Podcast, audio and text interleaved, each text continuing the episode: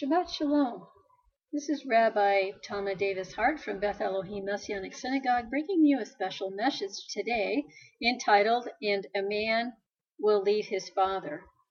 And this lesson is going to look at the Jewish uh, process of getting married or wedding and the process of salvation.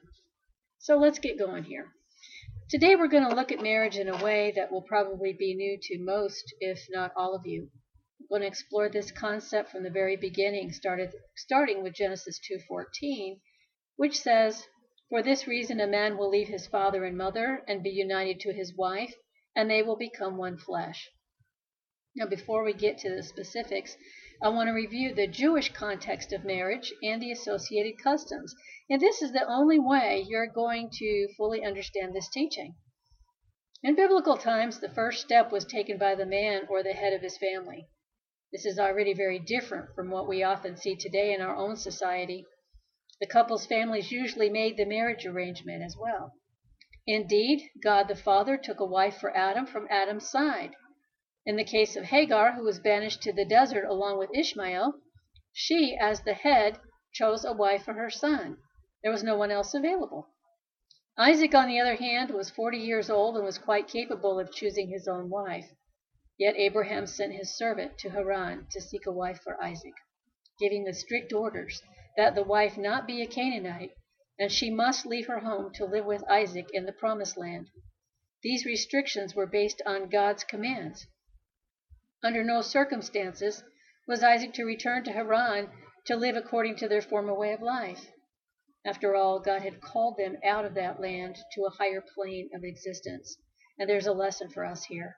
We are not to return to our old religions, ways of life, and habits once we have been called out to learn and pursue the truth of God's Torah. Abraham's servant found the Lord's direction in his choice. Arrangements were made with Rivka or Rebekah's mother and brother. He sealed the agreement by giving gifts, which is a dowry, to them and to Rivka. Finally, they sought Rivka's own consent. And it's important to note that the husband or the family paid a bride price to the father of the bride to seal the marriage agreement. The bride price was not always given in money, it could have been clothing or some other valuable item. The giving of a bride price did not indicate that the wife had been sold to the husband and was his property. It was the realization of the worth of the daughter. At times, the groom or his family gave gifts to the bride also.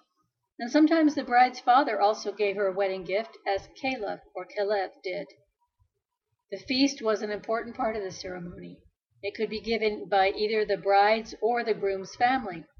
Both the bride and groom had attendants to serve them.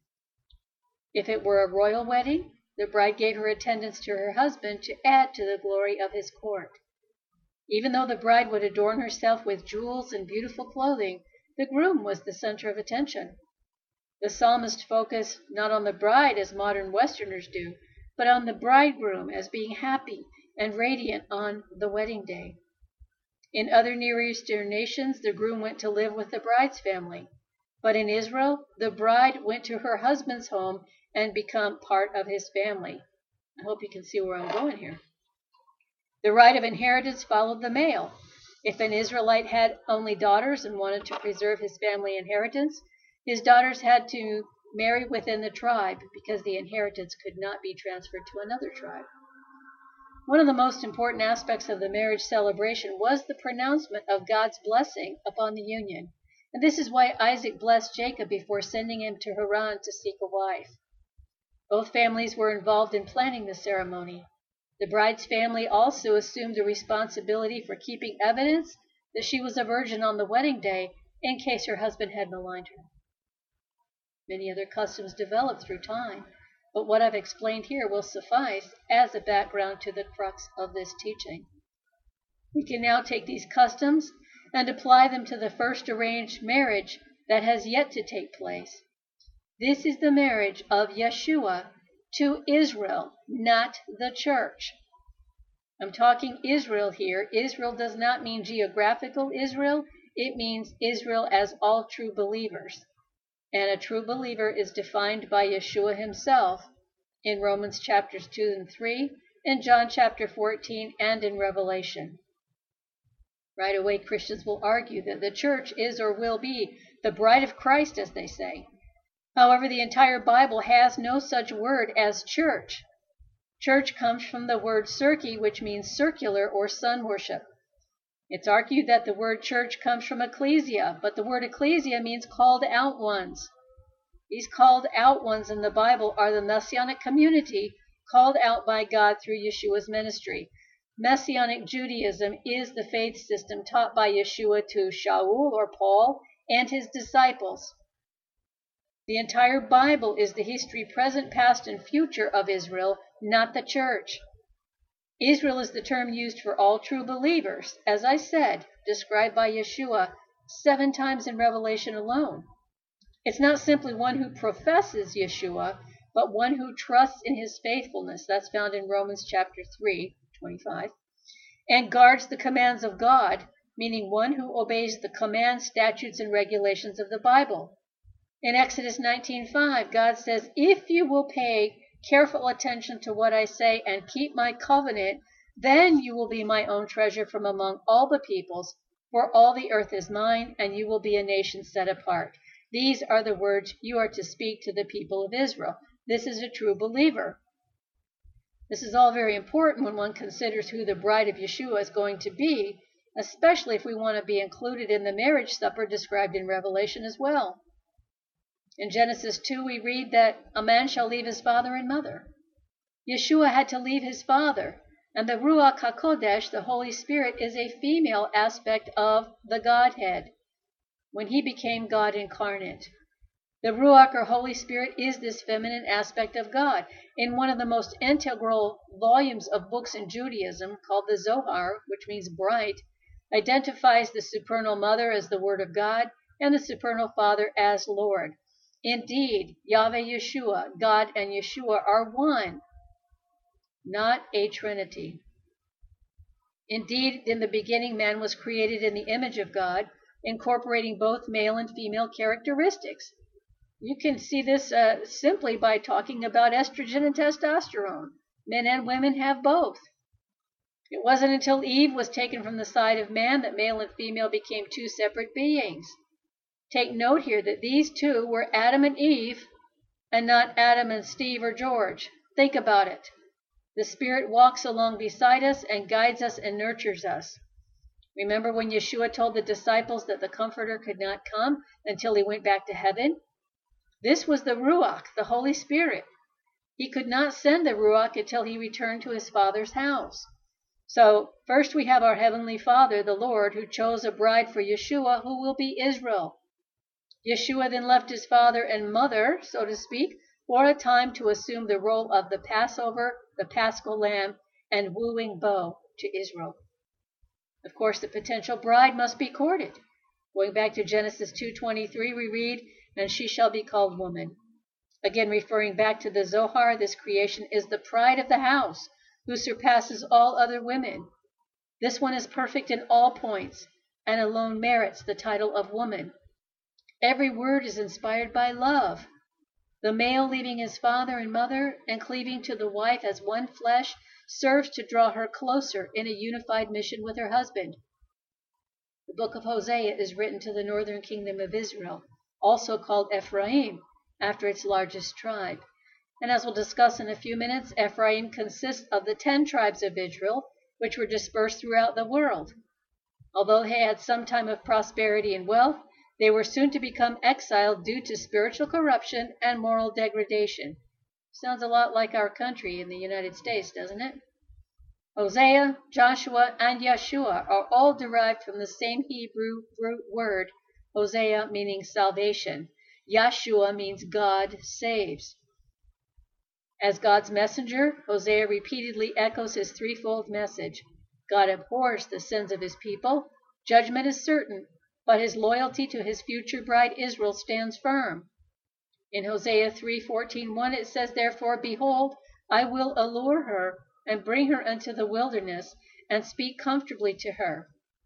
In 16 it says, And it shall be that day, saith the Lord, that shall call me Ishi, which means husband, and shall call me no more Baali. and I will betroth thee unto me forever. Yea, I will betroth thee unto me in righteousness and in judgment, and in loving kindness and in mercies. I will even betroth thee unto me in faithfulness, and thou shalt know the Lord. That's verse 19. At some point, the potential bride must then accept or reject the man's proposal. In Exodus 19:8, when the people of Israel were given the conditions for a lasting relationship with God, they said in one voice, Everything Adonai has said we will do. In Exodus 24:7, Moshe took the book of the covenant and read it aloud so the people could hear, and they responded, Everything that Adonai has spoken, we will do and obey. Next, there has to be a house prepared by the Father for the Son and his bride. This, of course, is being prepared right now in heaven. Yeshua says in John 14:2, In my Father's house are many places to live. If there weren't, I would have told you. Because I'm going there to prepare a place for you, I will return to take you with me, so that where I am, you may be also. He then identifies himself as God in the verses that follow. Then the bride price had to be paid, and what a price it was to be. The bridegroom sacrificed himself, paying for sins he did not commit, that his potential bride could number many through reconciliation through him to his Father. And this was not a magic eraser for future sins or a license for a life contrary to Torah, but an assuming of the death indictment that would have been carried out on us all for our sins up to the time we trust in his faithfulness on the execution stake. No bride price before or since has been so great, so unselfish, paid so willingly, with such love. Next comes a great feast. The groom goes to gather his beloved to marry her and take her to his father's house to begin a new life. Again, we see this beautifully illustrated in the anthology of Israel and her betrothal to Yeshua. This is in the Bible. In the Jewish tradition, the son does not know when the father will tell him when the house is ready and when he can go to get his betrothed. Yeshua tells his future bride Israel the same thing. Occupy until I come. Luke 12:35.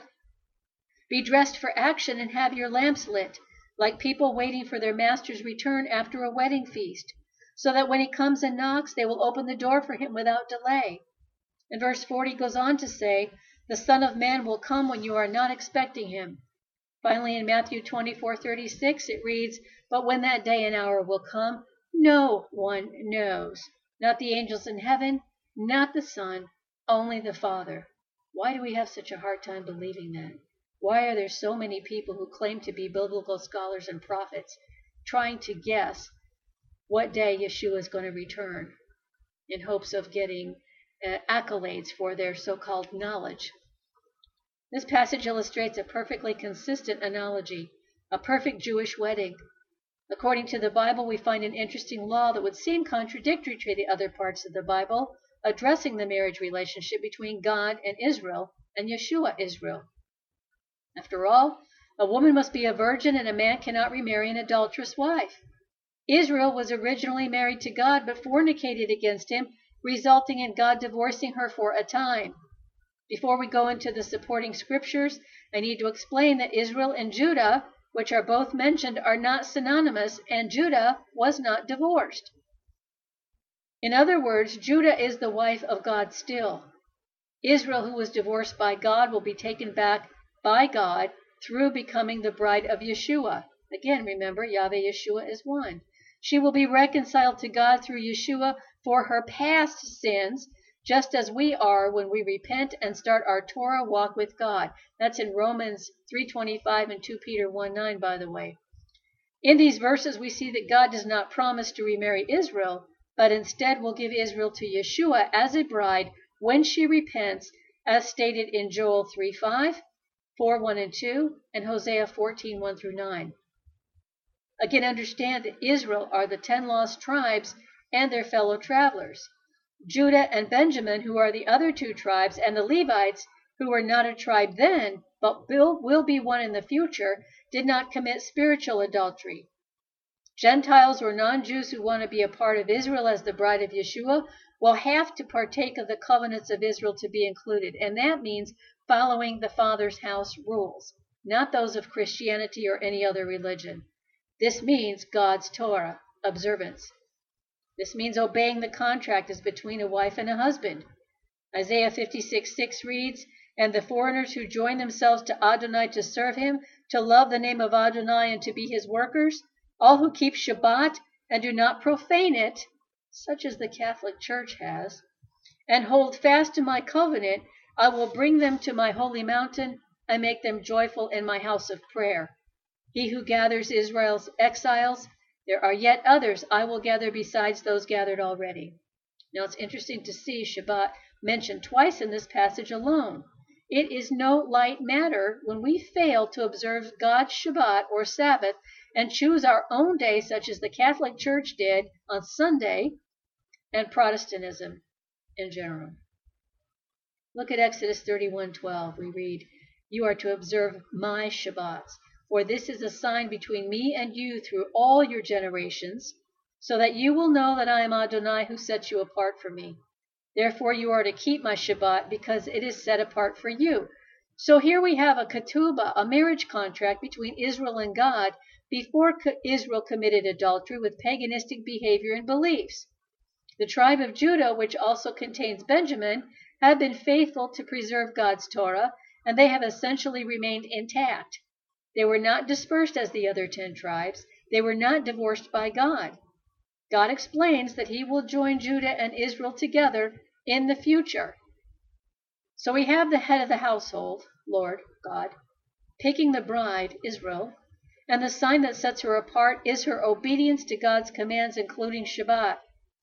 Israel accepted, as we discussed in Exodus 24 7, promising to do and hear all of the rules of the Father's house, the commands and regulations.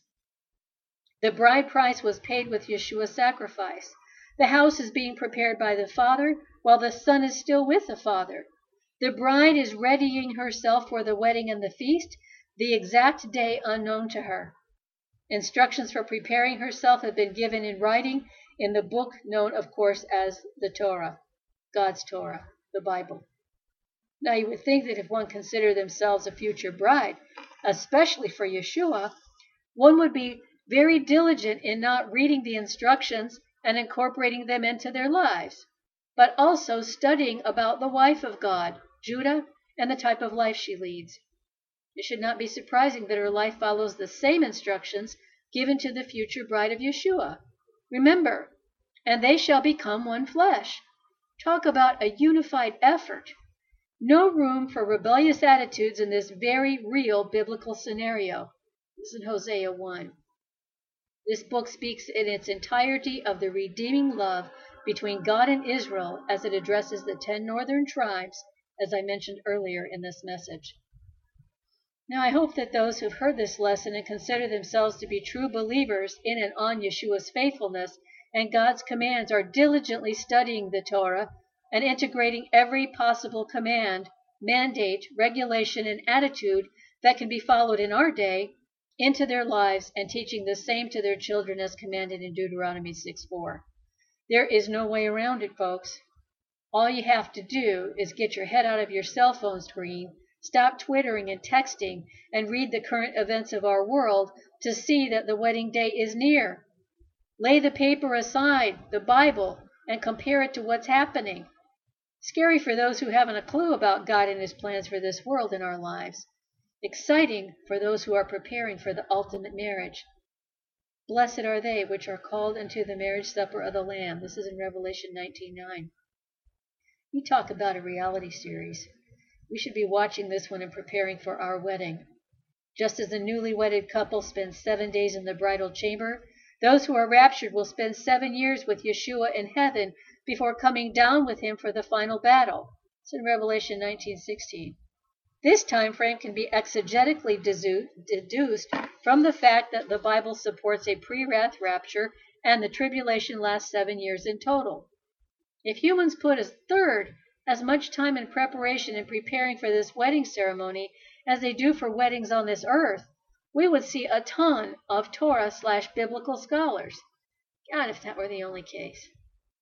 Finally, John reveals to us in Revelation 21 9 one of the seven angels having the seven bowls full of the seven last plagues approached me and said, Come, I will show you the bride, the wife of the Lamb.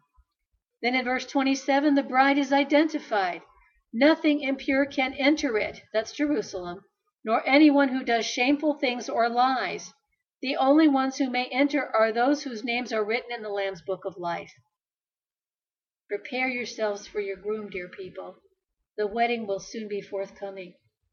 Revelation 19:7, John speaks of the prophetic vision, with the scene being the ushering in of God's reign, and it says, Then I heard what sounded like the roar of a huge crowd, like the sound of rushing waters, like the loud peals of thunder, saying, Hallelujah, Adonai, God of heaven's armies has begun to reign.